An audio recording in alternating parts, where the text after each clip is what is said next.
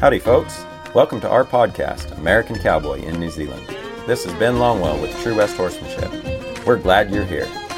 Join us as we share stories and adventures and interview extraordinary men and women in the equine and ranching industries to gain insight into horsemanship and life itself.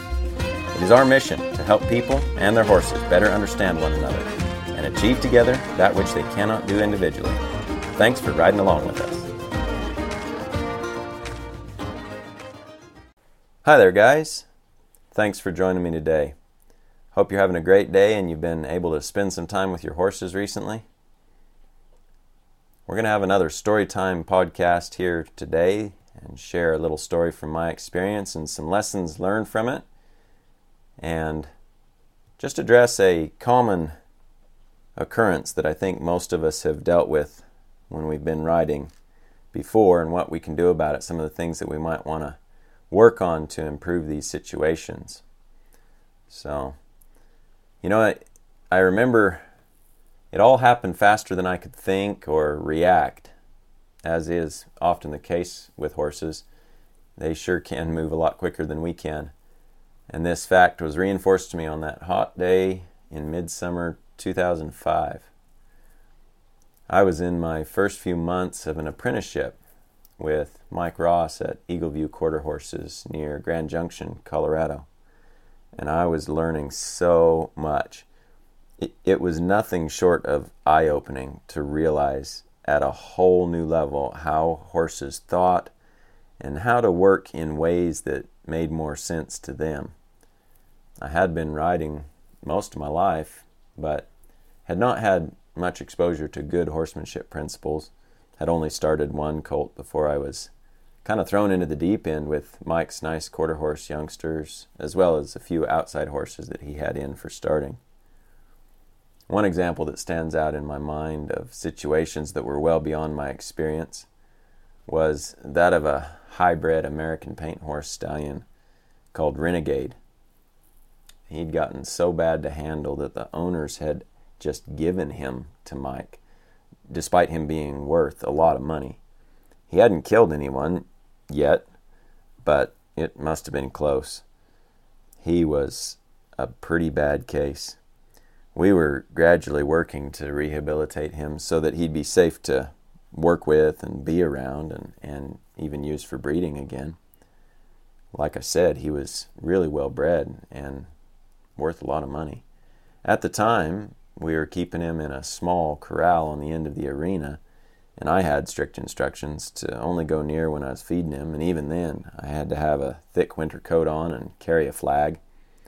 He was known to lunge over the rail and try to bite people and other horses, and I'd seen him make a few attempts at this. It was certainly terrifying. On this scorcher of a day, oh, it must have been about 105 degrees Fahrenheit or so I had several different work horses that I was working with and riding, and they were all in different stages of development. And this five-year-old quarter horse mare that I was riding in the arena was, she was called Legs. She was real well bred and put together pretty nice, but she developed some bad habits we were trying to work on. She'd drop her shoulder evasively at times. She'd blow through the bend when she wanted to go elsewhere, which was really most of the time. She was just real opinionated and I think had been spoiled at some point just or or maybe never even did understand you know the idea of going where her nose was pointed and uh, and being happy with taking much direction from people. I remember I didn't really have a good grasp on the best ways to help her with this, but I'd been given some instruction to work with, and I was I was trying to ride squares, like basically straight lines, and then turning turning sharply like a 90 degree turn and really just trying to help her recognize the difference you know between the straight and the turn straight and then turn and kind of learn help her learn how to be straight between my hands and legs through these transitions. Well as i rode parallel to the end of the arena i made sure to keep a decent distance away from renegade's pen as we made another attempt at a straight line and I went to make the sharp turn away. Now, I'm not sure what Legs was thinking, but all I remember is I was thinking turn, And then very quickly, we'd gone the other way towards the stallion's corral. And I can still see his flashy sorrel and white head lunging up over the top rail with his big teeth bared. His bite closed down on the yoke of my chaps near my hip, very nearly sinking his teeth into my upper leg. It was like time stood still.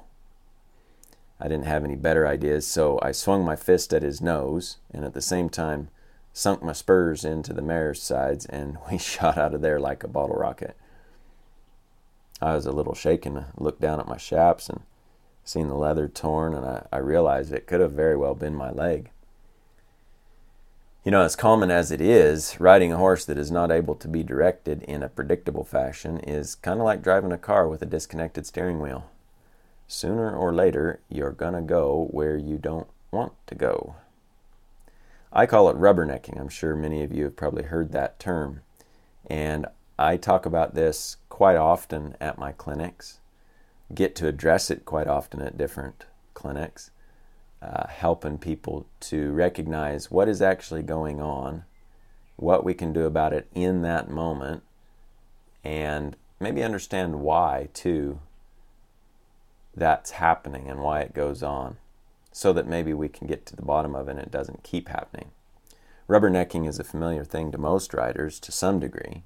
This term describes what happens when we'd like to go to the left, say, and our horse is bending to the left but is going to the right, blowing through the outside shoulder or out of the bend. Almost universally, us humans do too much with our hands, which means pulling the reins at that point. So this results in more bend through the head and neck, and the more the horse bends to the left, the easier biomechanically it is for him to continue drifting in the opposite direction or blowing out of that bend. This is because he's no longer balanced on the bend with suppleness in his body, like we'd like him to be traveling, but has reverted to his natural diagonal balance with the synchronized movement of diagonal pairs of legs.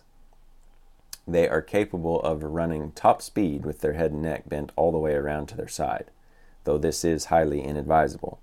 Matter of fact, that's pretty much the way they used to tip over horses in Hollywood and for the movies, and doing those stunt tricks and, and, and whatnot, making horses fall fall down. That's pretty much the way they do it, is they get their head and neck bent all the way around there. And so left unchecked, rubbernecking is almost sure to guarantee a runaway at some point if that horse's understanding is not fixed up and the rider able to be more prepared, understand what to do, and really actually get to the bottom of it so it doesn't keep happening.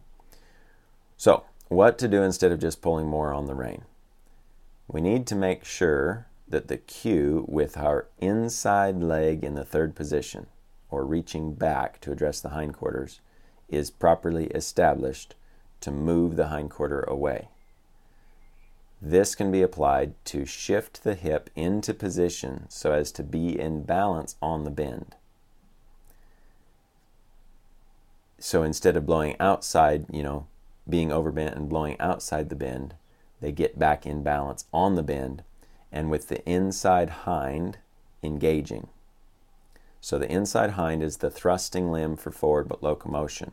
And if you get that engaging while they're balanced on the bend, they've got a lot better chance of coming around and going in the direction you want them to be. Or if they don't or can't take you up on that offer, our inside leg can be used to fully disengage the hindquarter altogether, taking the power out of their attempt at taking over and reinforcing the principle that they need to follow the bend you have established in their head and neck. Every young horse will try this evasive technique at some point if we're consistent with helping them find release when they're in balance and forward, they will learn to trust us to deal with what they may be avoiding or troubled by. In other words, they will learn to find release through response and build trust through surviving with us in that way rather than thinking that they need to keep running off or taking over and heading back to the barn or whatever it is that they may be thinking that they need to do. Which brings us to the next question enough of, about what to do, like what we're actually going to do in that moment. How about the why they are rubbernecking in the first place? Remember, it is a very important process for us as, as riders and aspiring horsemen to ask these questions, not just what to do, which is technique or approach or whatever it is, but to ask the questions and understand some answers around how, why, and when. These are important questions. These are really, really important questions. And if we understand the answers to them a little bit, we will find greater understanding of the what to do in different situations.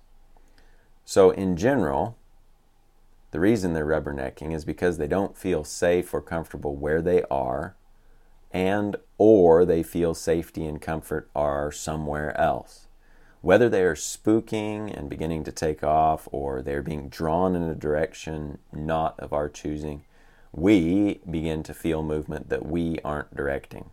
This can be disconcerting to say the least, and most humans react without enough thought or a specific strategy. Most horses will feel the need to try rubbernecking sometime early on in their ridden careers for one or both of the reasons previously stated. And if they aren't shown how to think differently, it can lead to some dangerous habits like a general lack of steering and even bolting. And this is where Legs was at that hot summer day when that stallion almost bit me. She had that habit of a general lack of steering and at a certain point, even bolting. As proactive leaders in the horse rider partnership, we need to be able to recognize the root causes. Not that we may know why they spooked necessarily, and have a clear strategy for these situations. Basically, the physical movement in that moment is a direct result of the mind and emotions of the horse disconnecting from us and our communication because of outside circumstances.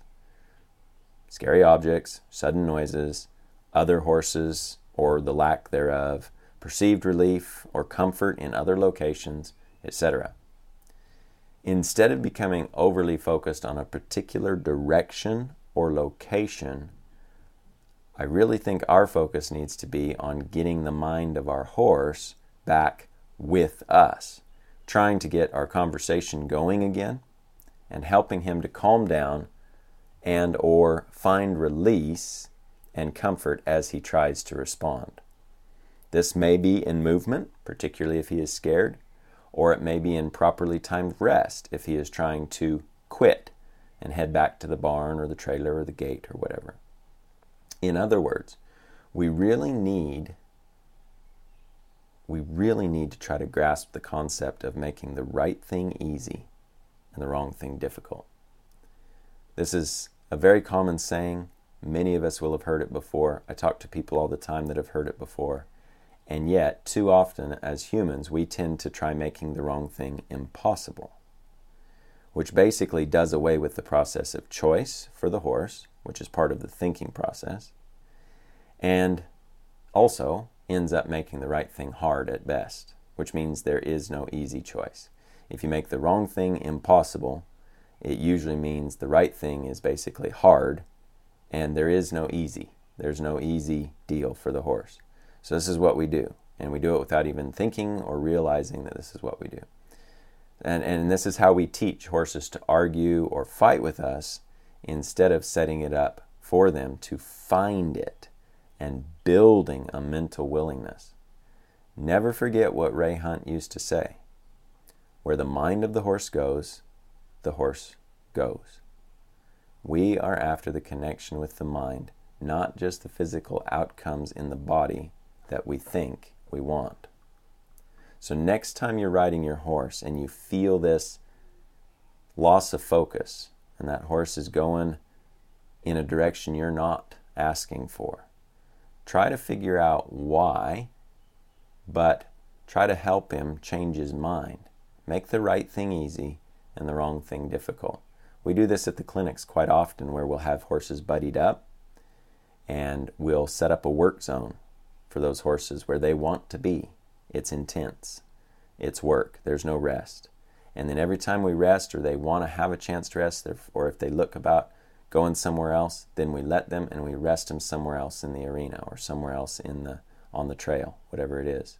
And it's these little techniques, these little approaches that we can start to use to change the mind of the horse.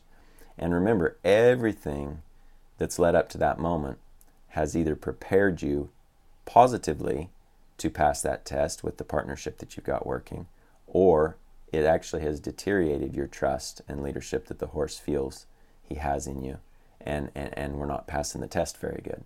So everything means something to the horse, nothing means nothing. So we're constantly trying to work on better communication and understanding of what it is we're actually trying to get across to them and what their perspective of it actually is. So I hope you find that helpful. Thanks for tuning in today. Hey, keep a leg on each side and your mind in the middle. We'll catch you down the road. Well, that's all from us today. Thank you for listening to American Cowboy in New Zealand. If you like this episode, please share and leave your five star rating or review. Remember, you can find us on social media or our website, truewesthorsemanship.com.